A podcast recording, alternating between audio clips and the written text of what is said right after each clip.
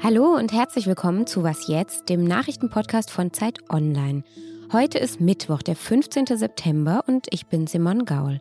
Wir sprechen heute über Ursula von der Leyens Rede zur Lage der Europäischen Union, über Vor- und Nachteile der Briefwahl, über eine klitzekleine Erhöhung von Hartz IV und über ein neues Kapitel der Raumfahrt. Redaktionsschluss für dieses Update ist 16 Uhr. EU-Kommissionspräsidentin Ursula von der Leyen hat ihre zweite Rede zur Lage der Europäischen Union gehalten. Da waren dann natürlich wieder große pathetische Worte dabei, sowas hier. It was Robert Schuman who said, Europe needs a soul, an ideal, and the political will to serve this ideal. And Europe has brought those words to life in the last 12 months. Schumann war 1950 französischer Außenminister und er war sowas wie der Vordenker und Ideengeber für eine europäische Gemeinschaft. Und ja, Ursula von der Leyen sieht seine Vision einer gemeinsamen Seele jetzt eben durchaus umgesetzt. Diese Rede der Kommissionspräsidentin ist aber nicht nur für große Worte gedacht, sondern soll immer auch eine Bilanz und ein Ausblick auf die Arbeit der Kommission sein. Und so sprach von der Leyen dann eben also heute vom erfolgreichen Kampf gegen die Corona-Pandemie. Sie warb mit Blick auf die kommenden Herausforderungen dann für eine handlungsfähigere und noch widerstandsfähigere Union. Sie sagte, eine klimapolitische und wirtschaftliche Führungsrolle sei für die globalen und sicherheitspolitischen Ziele Europas von zentraler Bedeutung. Ganz konkret will sie die Europäische Verteidigungsunion weiter voranbringen. Sie will die Herstellung von Hochleistungschips in Europa fördern, um eben vom asiatischen Markt unabhängig zu werden. Und sie will 50 Milliarden Euro in die Gesundheitsvorsorge in den nächsten Jahren investieren. Jetzt ist es ja nicht mehr lange bis zur Bundestagswahl. Ich habe heute Morgen meine Briefwahlunterlagen beantragt. Das ging sehr unkompliziert mit ein paar Klicks im Internet. Ich finde, zu Hause wählen ist praktisch und außerdem muss ich sowieso am 26. September arbeiten.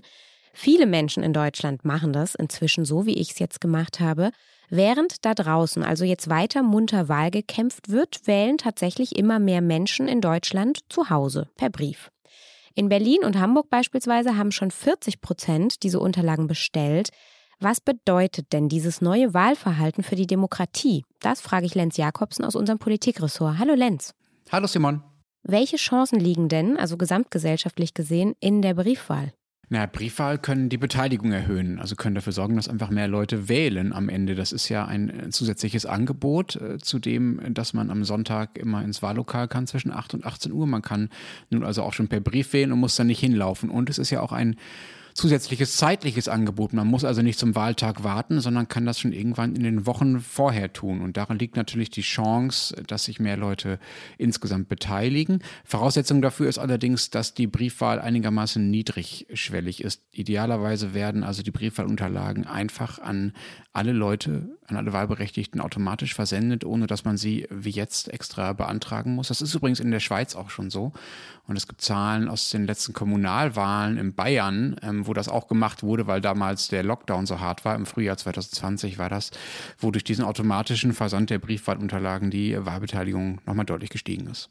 Und warum passiert das bei uns nicht? Weil es immer als Ausnahme gedacht war. Auch in der Schweiz macht man das erst seit 2006 so. Und als die Briefwahl in Deutschland eingeführt wurde in den 50er Jahren, war sie dazu gedacht, dass auch Urlauber und Kranke noch wählen können sollen. Und bis 2008 musste man bei Beantragung der Briefwahl einen Grund angeben, warum man denn am Wahltag nicht ins Wahllokal konnte. Also da äh, wurde dem Briefwähler noch mit sehr viel Misstrauen begegnet. Und das hat auch einen, einen kleinen verfassungsrechtlichen Grund, der jetzt auch immer ins Feld geführt wird gegen diese Ausweitung der Briefwahl. Und zwar steht hier in der Verfassung, dass die Briefwahl geheim und gleich sein soll. Und man kann natürlich fragen, wie geheim eine Briefwahl ist, wenn zum Beispiel Menschen aus Pflegeheimen oder aus Altersheimen per Brief abstimmen, was natürlich für sie viel bequemer ist, wo dann aber vielleicht niemand überprüfen kann, wer denn genau da nun, wo die Kreuze gemacht hat und das Ding zugeklebt hat. Also da gibt es Möglichkeiten für Missbrauch, die es im Wahllokal selber nicht gibt. Und auch besonders gleich ist die Wahl eigentlich nicht mehr, wenn man versteht, dass ja dann manche Leute unter völlig anderen politischen Umständen wählen, per Brief, sagen wir mal fünf Wochen vor der Wahl, als diejenigen, die dann später äh, im Wahllokal wählen. Da sind andere politische Dinge in der Zwischenzeit passiert. Es gibt vielleicht neue Skandale, neue politische Vorschläge. Das heißt, nicht jede Stimme wird unter, der, unter den gleichen politischen Umständen tatsächlich abgegeben. Passt denn dann eigentlich noch das Wahlkampfverhalten zu diesem neuen Wählerverhalten? Man muss sagen, dass die Parteien ihr Wahlkampfverhalten sogar schon ein wenig angepasst haben. Also viele der Promi-Veranstaltungen sind viel früher im Wahlkampf als früher. Normalerweise waren die alle erst am Ende, also die großen Veranstaltungen mit Merkel. Ähm, die Plakate hingen früher und es wurde auch früher massiver plakatiert. Auch da ist es normalerweise so, dass das zum Ende nochmal mehr wird. Also da haben sich die Parteien schon darauf eingestellt, dass die Wahl eben nicht erst am Sonntag stattfindet, am 26., sondern schon in den sechs Wochen äh, davor. Und man kann das Argument, was ich gerade gebracht habe, mit der Gleichheit der Wahl ja auch umdrehen. Man kann ja auch sagen, es ist eigentlich schlecht, dass bisher alles auf einen Tag zulief und deshalb einzelne Ereignisse, die vielleicht am Tag vor der Wahl stattfanden und die vielleicht gar nicht gewollt oder politisch beeinflussbar waren, die Stimmung so sehr prägen und damit auch das Wahlergebnis. Wenn nun über sechs Wochen gewählt wird, dann hat man am Ende das Wahlergebnis vielleicht als so eine Art äh, Durchschnittswert der politischen Ereignisse und der politischen Stimmung dieser sechs Wochen. Das ist vielleicht nicht das, wie es mal gedacht war, aber ich bin mir nicht sicher, ob das wirklich die schlechtere Variante ist. Danke, Lenz. Gerne. Das Bundeskabinett hat heute eine Erhöhung der Hartz-IV-Sätze beschlossen. Ab 2022, also ab kommenden Januar, erhalten die meisten Hartz-IV-Empfängerinnen und Empfänger drei Euro mehr pro Monat. Bei Alleinstehenden sind es dann monatlich 449 Euro. Miet- und Heizkosten übernehmen die Jobcenter dann noch zusätzlich.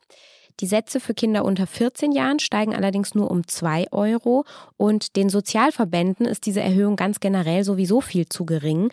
Auch der Deutsche Gewerkschaftsbund hat gesagt, die Erhöhung entspreche nicht der tatsächlichen Preisentwicklung und sei deshalb faktisch sogar eine Kürzung der Regelsätze.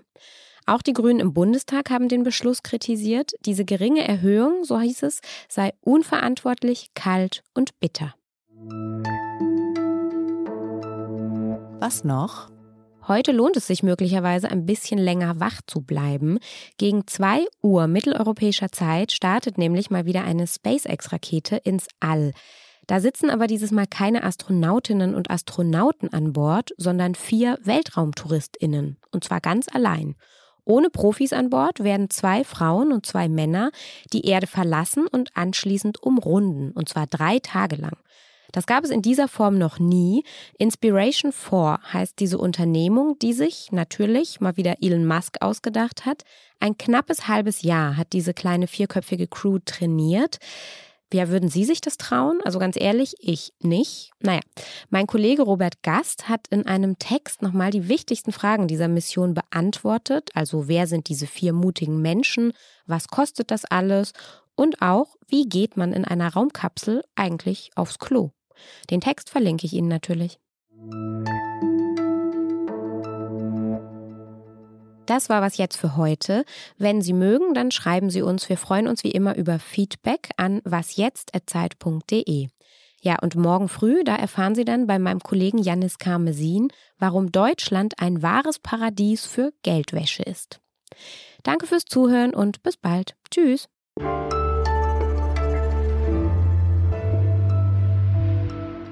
I am the mission pilot, and it's really special for me to hold that title uh, because I'm going to be the first black female pilot of a spacecraft. There have been three black female astronauts that have made it to space, and knowing that I'm going to be the fourth means that I have this opportunity to inspire and inspire the next generation of women of color and, and girls of color.